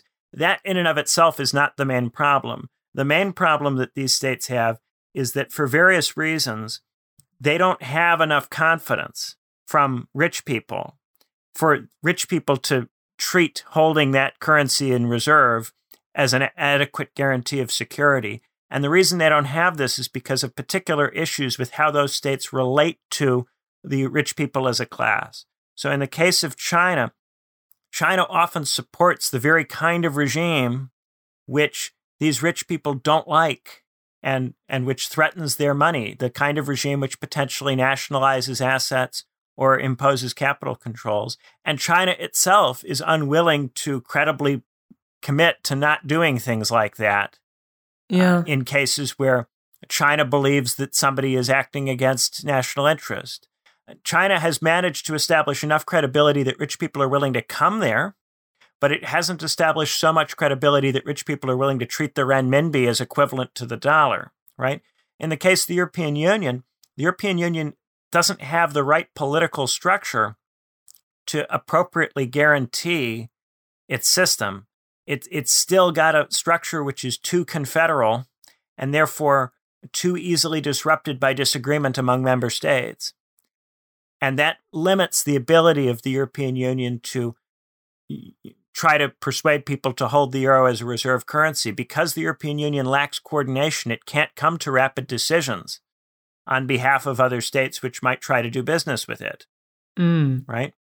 The United States has more ability to respond quickly and more credibility that its policy really will be in alignment with the interests of the, of, of the rich people. And the reason that you've got to have alignment with rich people is that these are the people who ultimately make the decision about whether to move investment, capital, and jobs in or out of a particular country. And they do it based on whether they think that country respects their property rights as they see it. Yes, but if if if there were uh, for some reason a capital flight from the US, where would the where would the money go? Do you think? Well, I think if that were happening, it would be because the United States was managing the dollar in such a way that it rapidly inflates. Yeah. And if the United States Yeah. is managing the dollar in such a way that it rapidly inflates, individual rich people would have an incentive to hold a different currency. But what what would be the currency? Do you think would it kind of be a bit uh, chaotic in what the currency would be? Yes, I think it would be quite chaotic in what the currency would be. I also think that you'd have a problem in that rich people in general have an interest in the United States continuing to play this role of, of the securer yeah, it- of the system. exactly, exactly, and that that's that's the problem. individual rich people would, in the case of, of rapid inflation, have an individual interest in dumping the dollar. Yes, yes. Capitalists don't necessarily what, do what's good for the capitalist class. Right. And so, in a situation like that, the, the dumping of the dollar would destroy the American economy and the ability of the United States to continue to secure the system, which would, I think, lead to the collapse of the system. I don't think anyone is currently in position to step No. in and take America's No, place. I agree with that, and uh, yeah, that that seems like. I guess on on the one hand, I, I was hoping to use that for, as an argument for why that wouldn't happen. But do you think it, even if it leads to the collapse of the system, could that still happen? Could capital flight Yes, because the happen? interests of individual capitalists can be pitted against their interest as a class. Right, right. Yeah. Yeah, th- this is, yeah, this is deeply ironic. Yeah. But I don't think that's likely to happen No. because so far, so far there's been an ability to manage the use of quantitative easing in such a way that it doesn't produce inflation. Hmm. Yeah. Yeah. And bear in mind, there's been a willingness to tolerate quite a bit of inflation in the United States before capital flight really sets in because the American market is so large. Yeah. Yeah. right? When a market is very large, you're, you're more willing to tolerate negative consequences, uh, negative stuff in that market because the size of the consumption that that market provides is so great. Okay. So another another issue, and you see this in the 70s where there's quite a bit of inflation, but not generalized capital flight. Even though there's quite a bit of inflation, because there is still so much consumer power in the United States, rich people don't really have a choice but to be exposed to it. Hmm.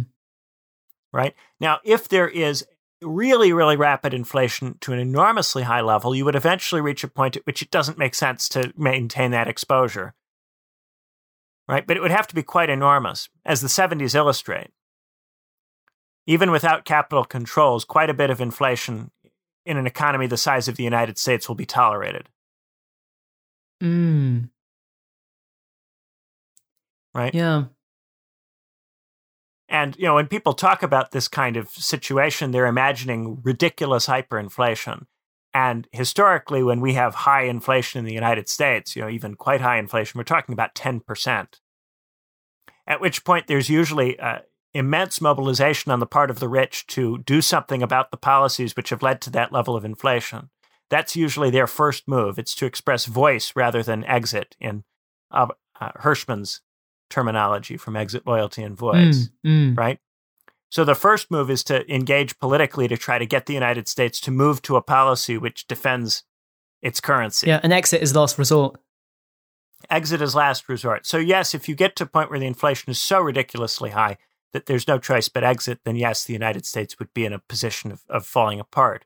But that isn't likely to happen. Long before the inflation rate would get that high, you'd have a mobilization of rich people in the way that they mobilized in the 70s to take the state and reorganize its economic policy.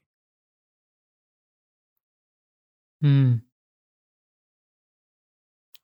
And for that reason, there's enormous confidence in the country. And that's why stuff like quantitative easing can be done without anybody without anybody who's rich really taking seriously the idea that this QE is going to destroy the global economy. Yeah. Yeah. for the most part, the people who take that idea seriously are not the people who are really wired into this system and how it works. Right, but it is still sufficient to uh, perhaps uh, legitimate another wave of um, austerity in response to the constructed fear of inflation in the in the coming years, um, even when inflation is still uh, not that big an issue, and when the world is still is still living at the very least in the aftermath of the deflationary uh, hazard of the of 2020 uh, uh, and um, yeah states seem to yeah, be mobilizing the role quickly. of austerity is to is to signal to people that you care about inflation and you're not going to let it go crazy and that the america feels the need to remind people of that from time to time right and there's a connection of course in, in the interwar years uh, the way of maintaining the trust of the rich was both through the gold standard and through uh, maintaining a tight uh, fiscal um, policy. Well, those mm. things are connected. You need yeah. a tight fiscal policy to maintain your relationship to gold. Right. But even without gold, a tight fiscal policy is essential for states or a state's because what you're really essential. doing yeah by defending the gold pegging, you're saying we're not going to let the currency inflate. And yeah. austerity is another way of saying we're not going to let the currency inflate. And you do austerity when you are looking at your population and going, we think we can get away with this. We think we can shore up our relationship with wealthy people. And we won't get enough blowback from ordinary people to be concerned about it, right? Hmm. It's a calculation that the conservative government made in Britain when it was a coalition government and, and found it to work very much in its own favor. Yeah. Right? And when you go, we're not going to be politically harmed by doing it, and it will improve our relationship with rich people and encourage them to invest in the country, then we'll do it. Right, right. And I guess the difficulty is that one of the conditions of a government being politically harmed by austerity is there being some kind of political alternative to uh, austerity. Um, and without that kind of rigorous alternative, it's hard for, for, for there to be any real political cost for doing austerity. So long as there's no real alter- alternative to relatively tight fiscal policy, it's hard for that to be um, something that would delegitimate the government. And so governments continue to do austerity on one level or another because it's not, well, because there still really, on some level, is no alternative. Well, that's the trick in terms of domestic policy. You want to make sure that you don't create so much instability for your ordinary people that they cause real trouble but you want to push it up to the edge because it's expensive to insulate the general population from instability. That's costly to rich people and to the state, which funds itself with tax revenue from rich people or from quantitative easing, which potentially inflates assets, right? Mm. So, for that reason, the state has to be uh, intelligent about when it does that. And it generally is reasonably intelligent about it uh, though sometimes it makes mistakes. And and when it does, it pays a cost for that, usually at the ballot box. It doesn't usually get to the level where the government is going to be overthrown, but it often gets to the level where a particular government loses an election because they botched it, right? Yeah. An individual government botching it is no problem from the point of view of the overall system. Yeah, and I guess is there an extent to which the world we, we live in, um, which is somewhere between interwar chaos and post war stability, is a world in which we avoid, on the one hand, uh, the product of interwar instability, which was 1930s nationalism, protectionism, and then another devastating world war. And we avoid, on the other hand, the product of the post war stability. Well, I guess the product of post war stability is the system that we live in. Um, and I guess the question is where does this lead next? Because we're unlikely to get the um, the retreat to the nation state that followed interwar instability on the one hand, and also the um, the globalization of the economy that followed post-war stability, and, perhaps the perhaps the mean between those extremes is is rather than national or global economies, a kind of a trend towards regional economies and regional blocs. Um, I think the problem with the regional blocs is that they don't currently have the political cohesiveness necessary to function without uh, occasionally drawing on the dollar.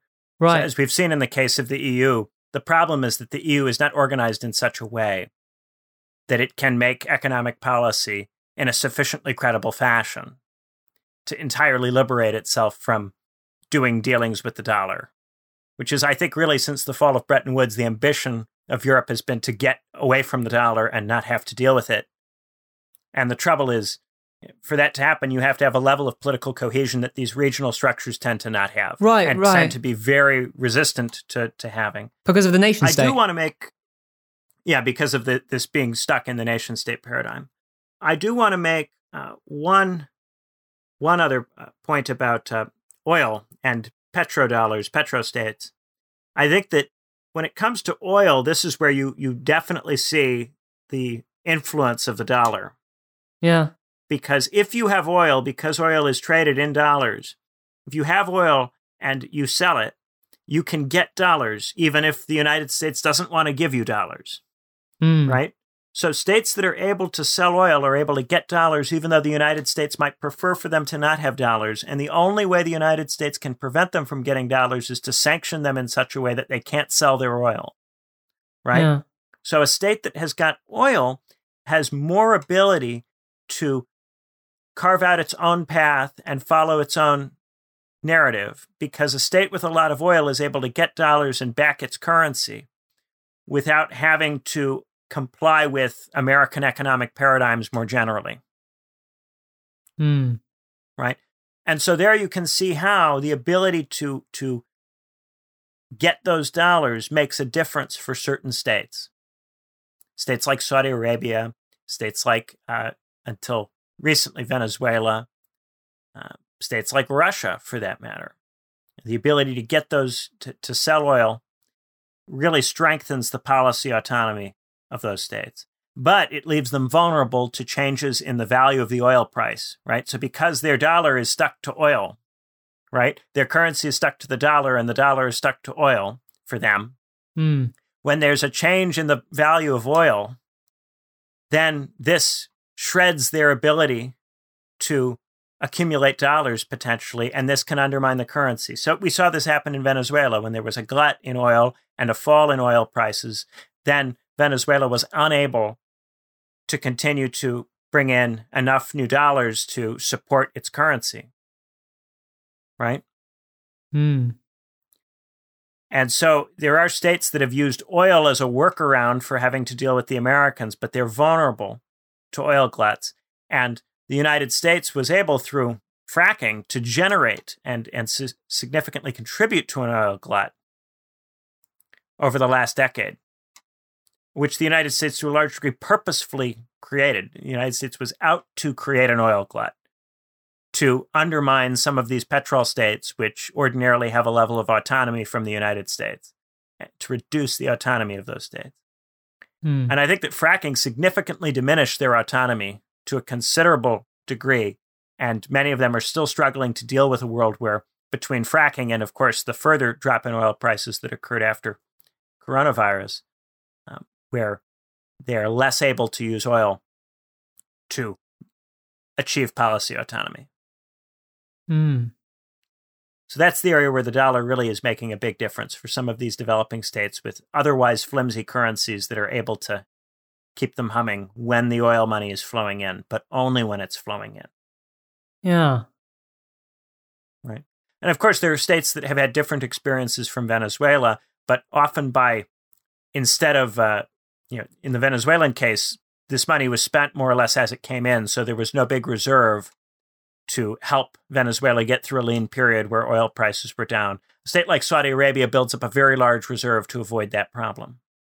a state like Norway operates a sovereign wealth fund so that the oil wealth is turned into lots of other different kinds of wealth to diversify its exposure so that it isn't as easily thrown off by an oil shock. Right? There are a few different strategies open to these states. But in all of these cases, you do see the influence of the dollar on the policy of the developing states. I think that's where it has the most impact. The dollar as the reserve currency gives the United States power over developing states rather than really making a huge difference for the American domestic economy. Hmm.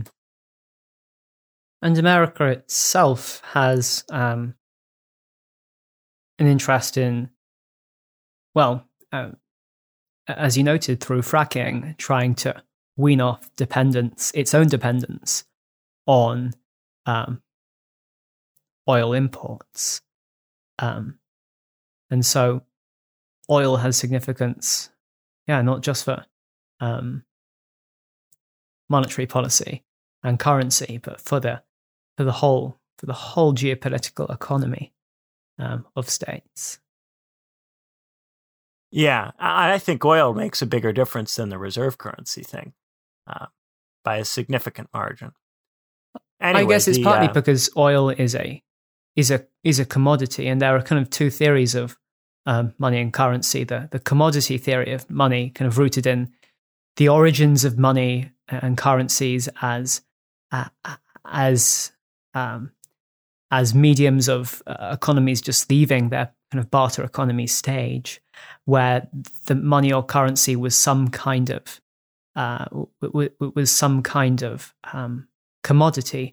But even then, um, when we have you know bronze, silver, gold um, as the anchor of currencies, uh, you can't um, um, make fuel or energy or food out of uh, out out of these things.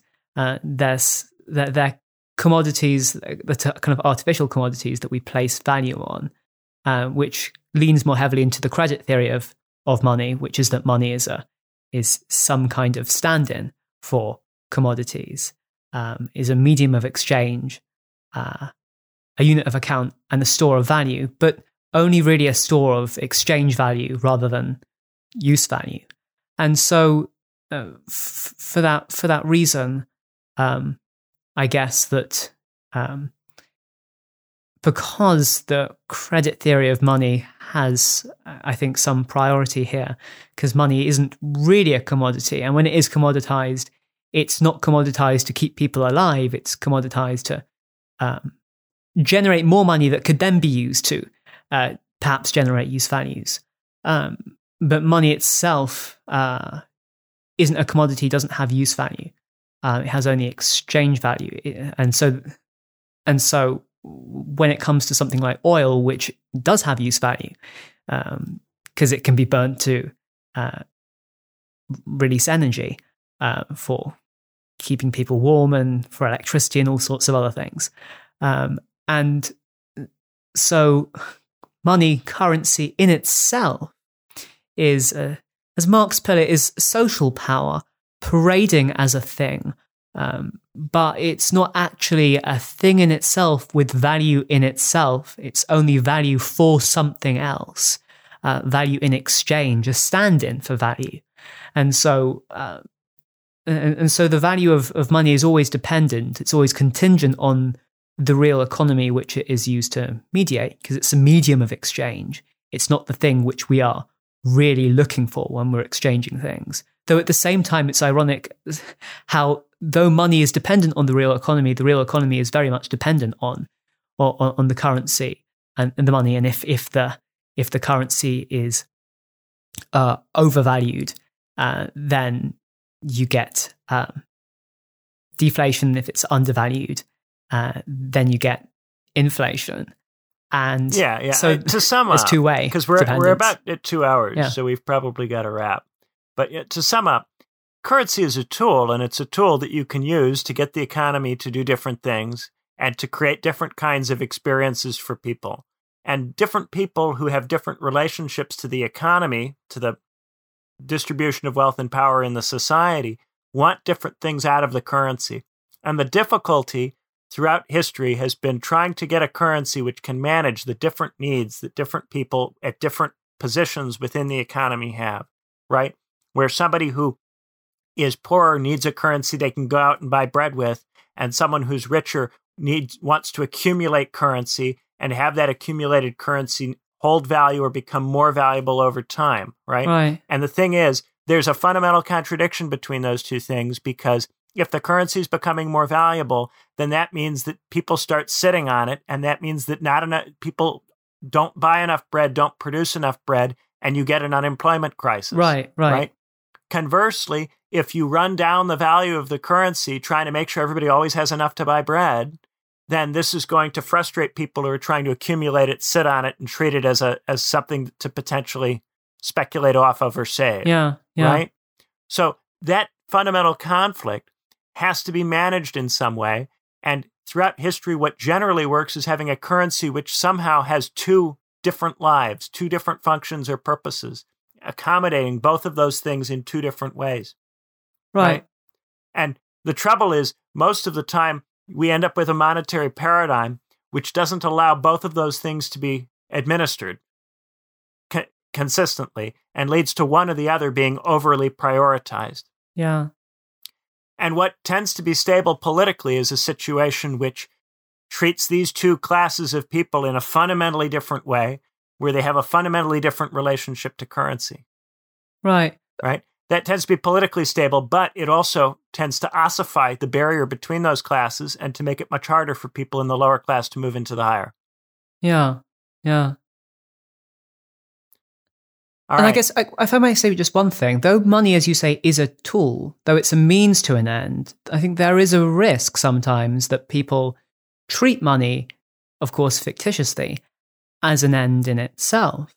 And I think this, to some degree, makes sense of why Plato warned against the love of money, um, as opposed to the loves of uh, the more honourable loves of, of, of wisdom and and honour. Um, and Aristotle responded to Plato by saying, well, it's not really the love of money that's at work here, but the love of pleasure and the way that money is used to generate use value, to generate pleasure from consuming various things. But I think there's a degree to which uh, I think both theorists are right on this, because on the one hand, money is only valuable, uh, as you say, as a means to an end. But uh, there is a risk at the same time that the more you pursue something as a means to an end, you start treating it as an end, which is kind of the Frankfurt School critique of modernity, that it's a focus on the means, on the tools, where we treat the means as the ends. Uh, and I think there is a confusion that does go on and should be guarded against. Um, but it is a confusion with, I think, dire consequences when we treat money as an end in itself rather than as I think you rightly put it, as as a tool, as a means to an end, uh, we start um, chasing after something that can never really give us happiness. I think that's a lovely way to end it, Edmund. All right, so thank you guys so much for listening, and we hope you have a wonderful, wonderful rest of the day. Bye bye. Bye.